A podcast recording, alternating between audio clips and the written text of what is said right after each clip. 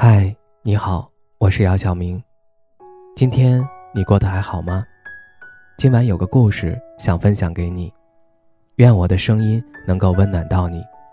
听完故事早点睡，晚安，长夜无梦。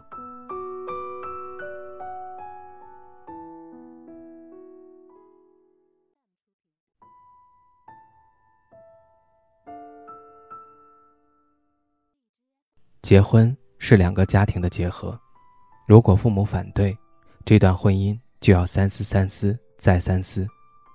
盲目随意放弃，想来也不太可能。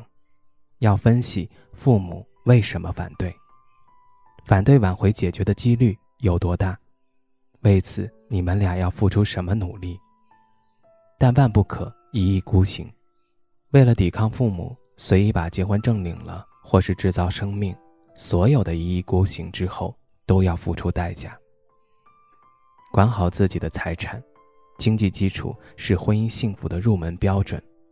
婚姻不是劫贫济富，爱可以势均力敌，但是婚姻法保护的是财产，而不是爱。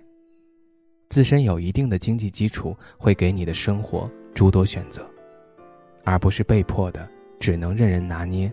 尤其是女生，不要指望。一个男人婚后会变得对你有多好？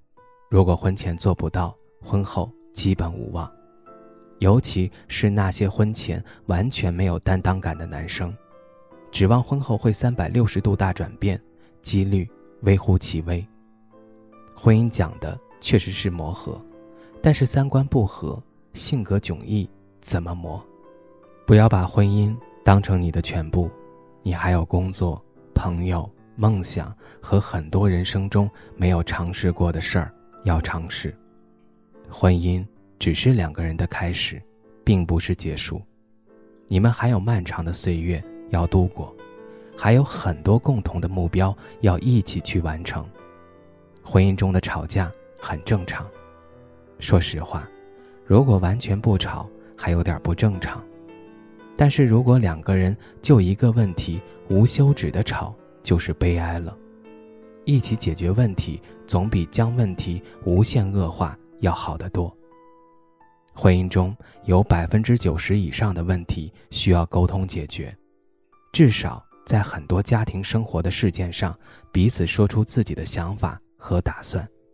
生活是要两个人一起相扶相持，一起面对的，自然要同心同力。其实好多人都说不在意婚姻。但是说实话吧，之后去参加朋友的婚礼，多多少少心里会有点不是滋味儿。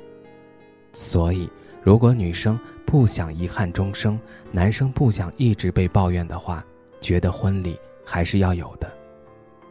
不一定要多豪华，也不一定要怎样，用自己喜欢的方式举行那样一个仪式。那一句“我愿意”。会成为两个人彼此最独特的记忆。婚后遇到更合适、更情投意合的人怎么办？你说怎么办？人都是这样的。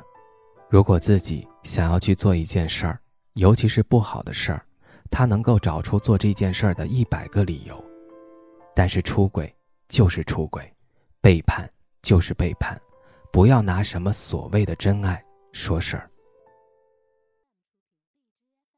有一天，我发现自怜资格都已没有，只剩下不知疲倦的肩膀，担负着简单的满足。有一天，开始从平淡日子感受快乐，看到了明明白白的远方。我要的幸福，我要稳稳的幸福，能抵挡末日的残酷，在不安的深夜能有个归宿。我要稳稳的幸福，能用双手去碰触。每次伸手入怀中，有你的温度。